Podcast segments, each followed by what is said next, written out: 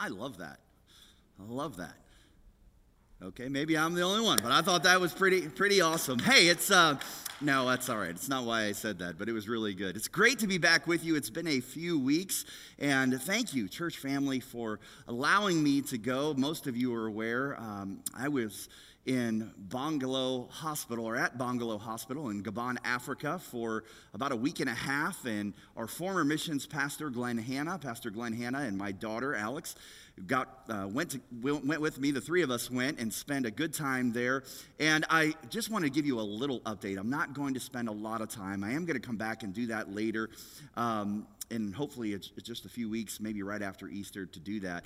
But Bongolo Hospital, um, if you are not familiar with that, is an incredible hospital in the rainforest of Gabon. And now, when you think of hospital, you know, AGH is, is right behind our church here. It is nothing in that, uh, in size wide compared to that. So, from, a, from an exterior standpoint, when you're looking at it, it may not seem like much. But over the course of about a week and a half, we got a grand tour, got to be in, uh, witness a few surgeries and the maternity ward. And I mean, it is an amazing work. And one of my favorite things that we got to do is every night we had dinner with the missionaries that are serving there. And these are men and women that would be making hundreds of thousands of dollars as doctors and physicians here in the United States. And they have responded in obedience to God's call to go live in a country that they had never visited, to speak a language that they didn't know before they learned it,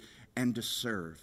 And it's absolutely amazing. And so we had a great time. And many of you have asked about my daughter because you know that uh, I shared with you she's graduating from med school here next month and is pursuing her medical career, but also has a calling into missions. And it looks as though she's going to be going back to Bongolo um, in June for three months and continuing to discern that. And, uh, oh, all right, there we go. Um, it just it was absolutely incredible and i could spend a lot of time talking about it. Um, i'm going to do that later because i it, i would rob you of an opportunity um, to bless them. And so but i need to have a few conversations with our missions committee and our board and elders and all of that so i'm going to come back and do that. But thank you for your prayers. Um, not only was it just as, as pastor here fascinating and informative for me to learn Bongolo Hospital as someone who's new to the Alliance, to understand Alliance missions better as a whole, and again, just to hear the stories of our international workers that are giving their life um, to expand and serve God's kingdom and share the gospel. It is absolutely amazing. I have to tell you one story. We were there, and there was a little baby that was three weeks old, and she was born, she weighed one pound, seven ounces. And because of the, the surgery and what this hospital provides, they did some injection on her eyes at three weeks old. She would have gone blind had she not had that. And here she's going to be able to see, in the day that we were there, she was going to be able to go home after gaining some weight. And I mean, it is absolutely fantastic. And there is story after story of the incredible work that they are doing, as well as sharing the good news and the gospel. Um, I said I was going to share one story, but I'll do, I'll do another one. We were, we were getting ready to witness a surgery, which I found out pretty quickly. I'm meant to be a pastor, not a surgeon. I don't have the stomach for a surgery, but it was amazing as we were standing in the hallway and I was watching these doctors, Gabonese doctors, American doctors, men, women, old, young, and they just bowed their head as the day was getting started. It was about 7:30 in the morning, and they just prayed. And then we went into the surgery room, and there there was a nine-year-old boy who had a broken jaw who was going to be wired shut, and the anesthesiologists were there, and they gathered around this little boy who had to be scared to death, and they prayed. And then he was knocked out, and they're getting ready to do surgery, and the surgeons came in, and guess what they did next? They prayed. And I was like, I don't know if we get that in the United States, but it was absolutely beautiful to see the Spirit of God moved with, with medicine and these incredibly gifted people. So, again, it's, it's wonderful to be back. And um, we're going to look at this, this series over the next three weeks and the message for today, but thank you for the grace in letting me uh, go to Bongolo in Gabon, Africa. So, the Jesus effect, when dead things come back to life. As I was praying and studying and asking God, um, what, what do you have? What message, Lord, do you have for us this Easter? I was, of course, drawn and reminded of Resurrection Weekend and the weekend that we celebrate uh, the resurrection of Jesus. And then I was also reminded there are three other resurrections in the New Testament, in the Gospels. And one is the widow's son, one is Jairus' daughter, one is Lazarus, and then, of course, there is Jesus. And as we're going to look at those resurrections and talk about their implications for our life as followers of Jesus, leading up to Easter weekend, of course, which is Resurrection Weekend, this magnificent event that Jesus, where Jesus defeats death and it offers hope for all of humanity. However, as, as again, as I was praying and thinking about this, oftentimes we look at Easter and we celebrate it solely as an event. Isn't that great what Jesus did for us then that we can have life and hope? Which is absolutely true. We should celebrate and remember that. However, the meaning and significance of Jesus' resurrection and resurrection weekend has a greater impact than just an historical event. It also makes it possible that you and I can experience the same life giving power of the Holy Spirit in our lives every day. It actually reminds me of Paul's words in Romans chapter 8. This is a verse you're probably familiar with. Paul writes, and he says, The Spirit of God, which raised Jesus from the dead, lives in you. Now, just pause it there for a moment. Have you ever thought about the reality of that? Think of that. You with me? The same Spirit that raised Jesus on that Easter morning lives in you and I. The same Spirit lives in you and I. And just as God raised Christ Jesus from the dead, the Bible says, He will give life to your mortal bodies by the same Spirit living in you. Now, most certainly, we understand that Paul is speaking to the Spirit's transforming work in us. That when we put our faith in Christ, we no longer are dead spiritually, we are alive, and in one day we will spend eternal, eternity with God in heaven. However, this life giving spirit is also meant to be experienced in our daily walk every day of our life. That same resurrection power we are supposed to experience on a daily basis.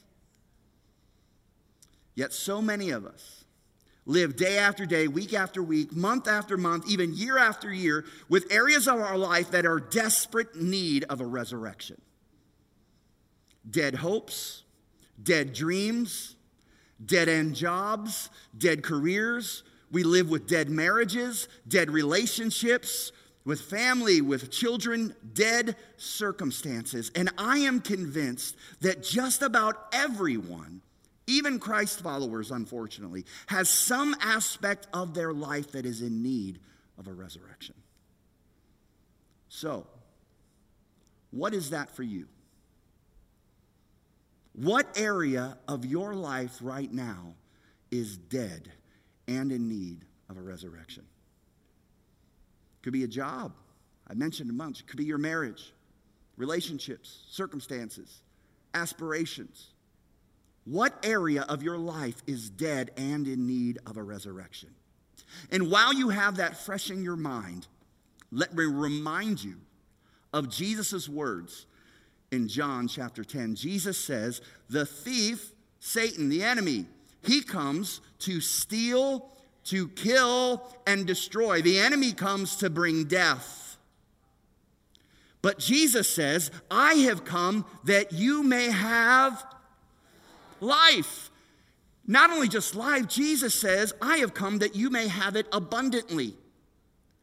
So if there are areas that are dead in our life, if there are marriages and relationships and circumstances and situations that are dead, that's the enemy's work. It's not Jesus' work in our life. Because he desires that we, he brings life and abundantly. This is the Jesus effect. It's the effect that Jesus has in our life. And I pray that you leave here tonight and over these next three weeks recognizing that Jesus desires to bring life to the dead things in your life. Jesus still desires to bring life to the dead things that are in our life. As we read the Bible, we see this effect that Jesus has with every person he encounters. He brings life to their circumstances. So today we're going to look at a particular text in Luke chapter 7. It's a vivid picture of literally Jesus bringing life to a dead situation. Luke chapter 7, it's a story of the widow's son. It's the first resurrection that we're going to look at over the first three weeks. So let's look at this together. The Bible says in Luke 7, verse 11, soon afterward, Jesus went with his disciples to the village of Nain, and a large crowd followed him. A funeral procession was coming out as he approached the village gate. The young man who had died was a widow's only son, and a large crowd from the village was with her. When the Lord, when Jesus sees her, his heart is overflowed with compassion don't cry, Jesus said. Then Jesus walked over to the coffin and he touches it. And the bearers, the palm bearers, stopped.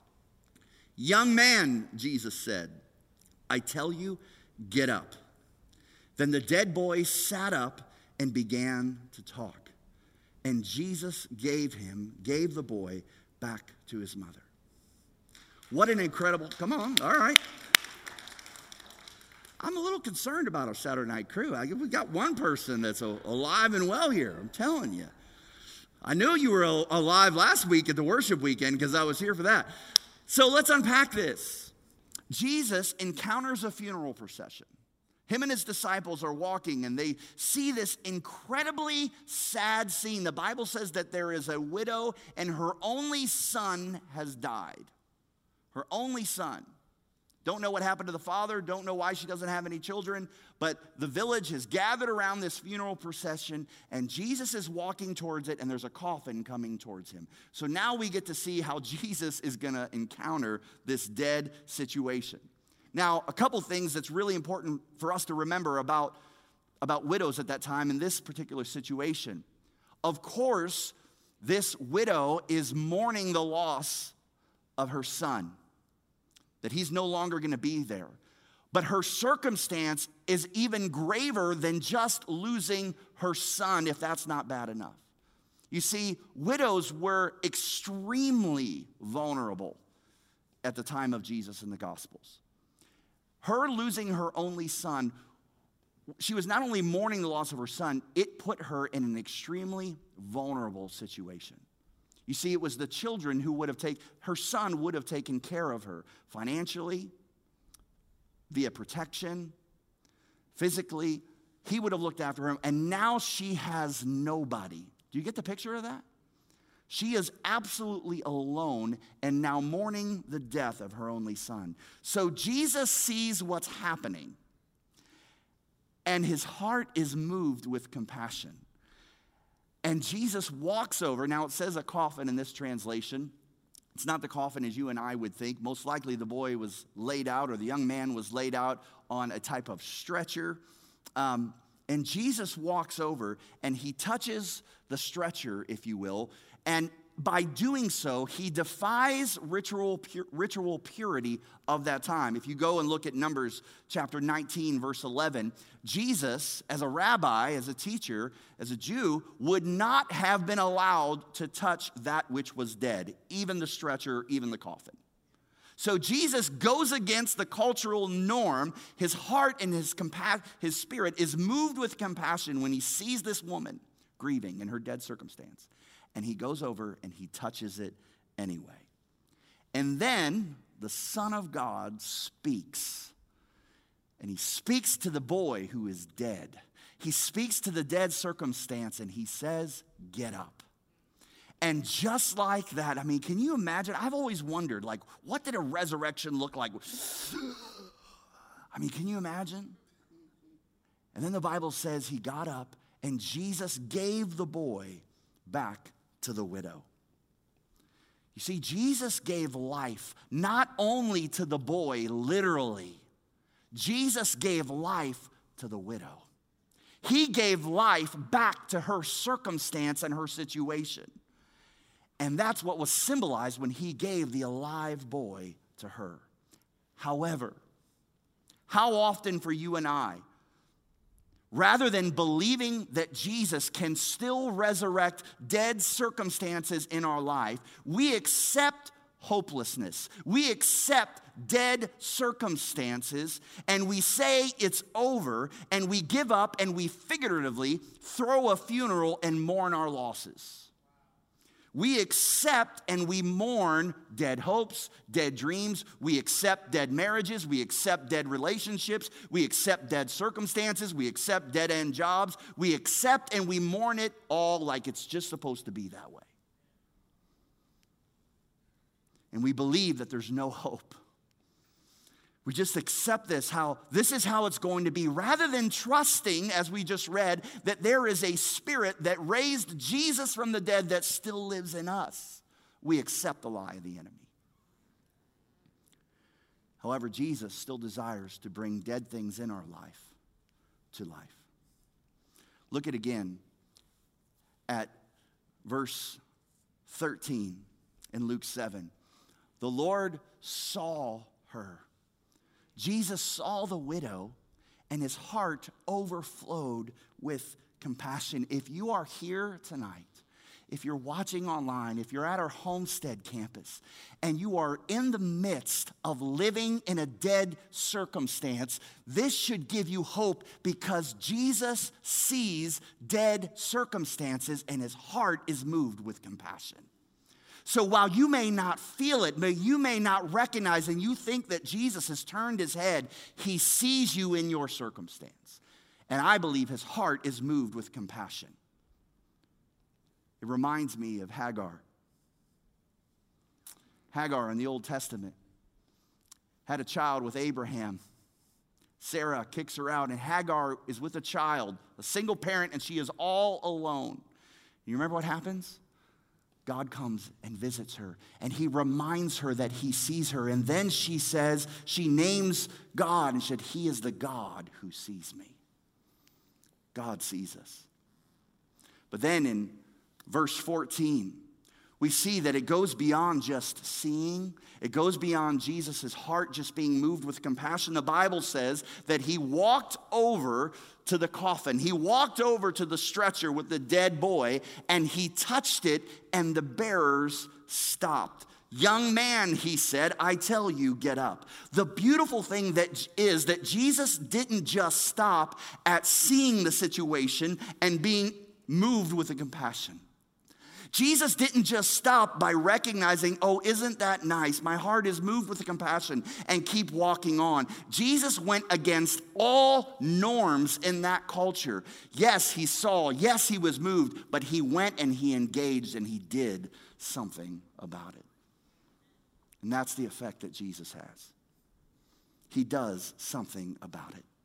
He spoke life into existence. And here is a sidebar, this is the implication for us. So while we can look at our own circumstances, we need to step back for a moment because one of the markers of our DNA is that we strive to become like who? Jesus. So if we are striving to be like Jesus, the implication is is that when you and I see dead circumstances in others around us, we better do more than just look and be moved with compassion. We better move and engage with those who need love and those who need hope. Jesus didn't stop by simply seeing, he didn't stop by simply being moved with compassion. He went and he engaged and he spoke life into the circumstance. And then in verse 15, we know that the dead boy, he sat up and he began to talk, and Jesus gave him back to his mother. Jesus saw the situation and he was moved with compassion, and he immediately spoke life into that which was dead. Jesus revived not just the boy, but the widow's circumstance. He gave the boy back to the widow, but he also gave hope back to the widow. He gave joy back to the widow. He gave life back to the widow. It reminds me of the priest and the prophet Ezekiel in the Old Testament. The Israelites faced a circumstance where they thought it was dead. Last year, we talked a lot about Babylonians and Persians coming and taking, uh, destroying the temple and exporting Jewish people and them living in captivity. It was during this time that God raised up the priest Ezekiel to be a prophet and to speak to the Israelites. And during that time of captivity, you can imagine how the Jewish people, away from Israel, away from their home, Ezekiel was one of those, they felt they were in a dead circumstance because of their own sin, because of their own rebellion, because they worshiped another God. But the prophet Ezekiel, in chapter 37, God appears to him and he gives him a vision. And listen to the words of the prophet Ezekiel. He says that the Lord took hold of me, and I was carried away by the Spirit of the Lord to a valley filled with bones. He led me all around among the bones that covered the valley floor. They were scattered everywhere across the ground and they were completely dried out. That was the feeling of the Israelites. They were living in a valley. That which used to be alive, bodies, were now dead and represented dry bones. And that is the picture and the vision that, is, that God gives Ezekiel. And then he says in verse 3 Then he asked me, this is God, asked Ezekiel, Son of man, can these bones live again? Can these bones live again? God asks Ezekiel. God asks Ezekiel, Do you think it's possible that I can bring life to the situation of Israel? And I believe God asked that question, and I ask it of you. With that circumstance in your life, again, it could be a dead marriage that you've given up on. This is just the way it's going to be. Relationship with children. A career that you thought was going to be one thing. Dreams and aspirations, things that God has spoken to you years and years and years ago that you feel are just now dead and gone, and it's just the way it's going to be. Circumstances, situations. I believe God would ask us the same thing He asked Ezekiel Can these bones live again? What was Ezekiel's response to God? Ezekiel's response was, then he said to me, or Ezekiel's response was, O sovereign Lord, I replied, said Ezekiel, you alone know the answer to that. As I prayed, I was like, why did, that's an odd response for a priest, for a prophet. Ezekiel said, Sovereign Lord, you know the answer to that. And I, I was like, well, God, why, did, why would Ezekiel say that? I mean, surely, I mean, is his faith not strong enough to know? He recognized God was sovereign. And this is what I believe. Ezekiel, I believe, recognized that God had all the power. But he recognized that God was in control, and Ezekiel's faith was at a place that, God, even if you don't, I'm still going to serve you. Only you know the answer to that. See, there's plenty of people and saying there's plenty of messages out there, well, you just don't have enough faith. Or you can just expect and guarantee that God's going to do this in your life because you're a Christ follower. And let me tell you, that's a lie from the pit of hell. Some of us pastors were talking about this week that Jesus did not promise us that we were going to walk on mountaintops and clouds and everything was going to be pretty and it's the lily of the valleys. How many know God didn't promise us that? He promised us trials. He promised us sorrow. He promised us tribulation. Psalmist right, though I walk through the valley of the shadow of death, I will not fear. Jesus said, Pick up your cross and follow me. But Ezekiel, in that moment, when God asked him, Can these bones live again? Do you believe that, Ezekiel? He said, God, you are sovereign. I know that you have control over everything. Just as creation, as your spirit breathed into man and we became alive, you could breathe into this situation. But he said, God, only you know that. And I believe that was the heart behind Ezekiel. And then this is what God said Ezekiel said, God said, Dry bones, listen to the word of the Lord. He said to me, Speak a prophetic message to these bones and say, Dry bones, listen to the word of the Lord. Dry bones, that which is dead, dead circumstances in your marriage, in your relationship, listen to the word of the Lord. There is power in God's word. It was in Genesis that God spoke things and they were created. It was Jesus who spoke to a dead widow's son, Get up. And he got up. And here with Ezekiel, God is telling Ezekiel, Speak to the dry bones and let them listen to the word of the Lord. You see, Ezekiel recognized, and we have to recognize, this is not a self help remedy or strategy. It is not about us working harder. Now, don't hear me, we need to work harder in our marriages, but it is not something that you can do on your own. Bringing that which is dead back to life takes supernatural power. It takes the same spirit that raised a widow's son from the dead. It takes the same spirit that raised Lazarus. It takes the same spirit that raised Jairus' daughter. It takes the same spirit that raised Jesus from the dead that Paul says lives in us to raise dead circumstances in our life. And it comes through the speaking of God, it comes through God's word. So here is the application. Here's where we bring it home and how I'll end. The dead things in your life, you know the remedy? Speak God's word to them. Speak truth to them the things, the dreams, the aspiration, your children. Believe God's word. Pray and speak scripture into the dead bones. And then trust that sovereign God will do the rest. He will do the supernatural part. I'm going to ask everyone to stand.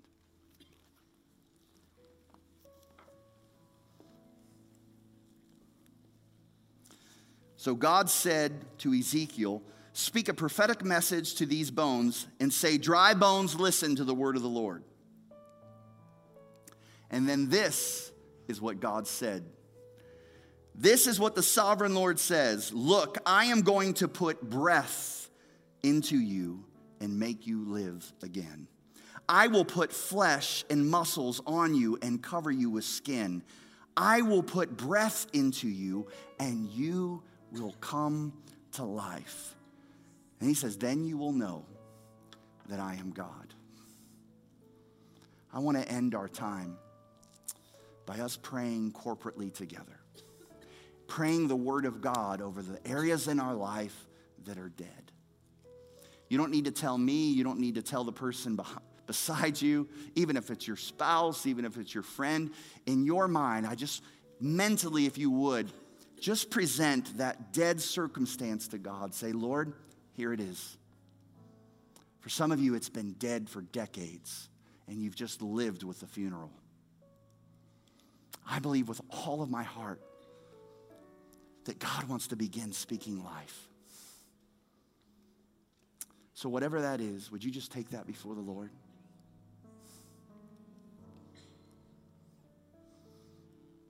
Right now.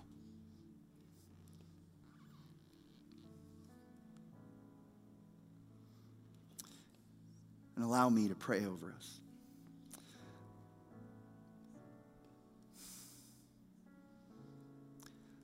Lord, you desire for us to have life and to have it abundantly. And God, we recognize that that doesn't mean everything is going to go our way.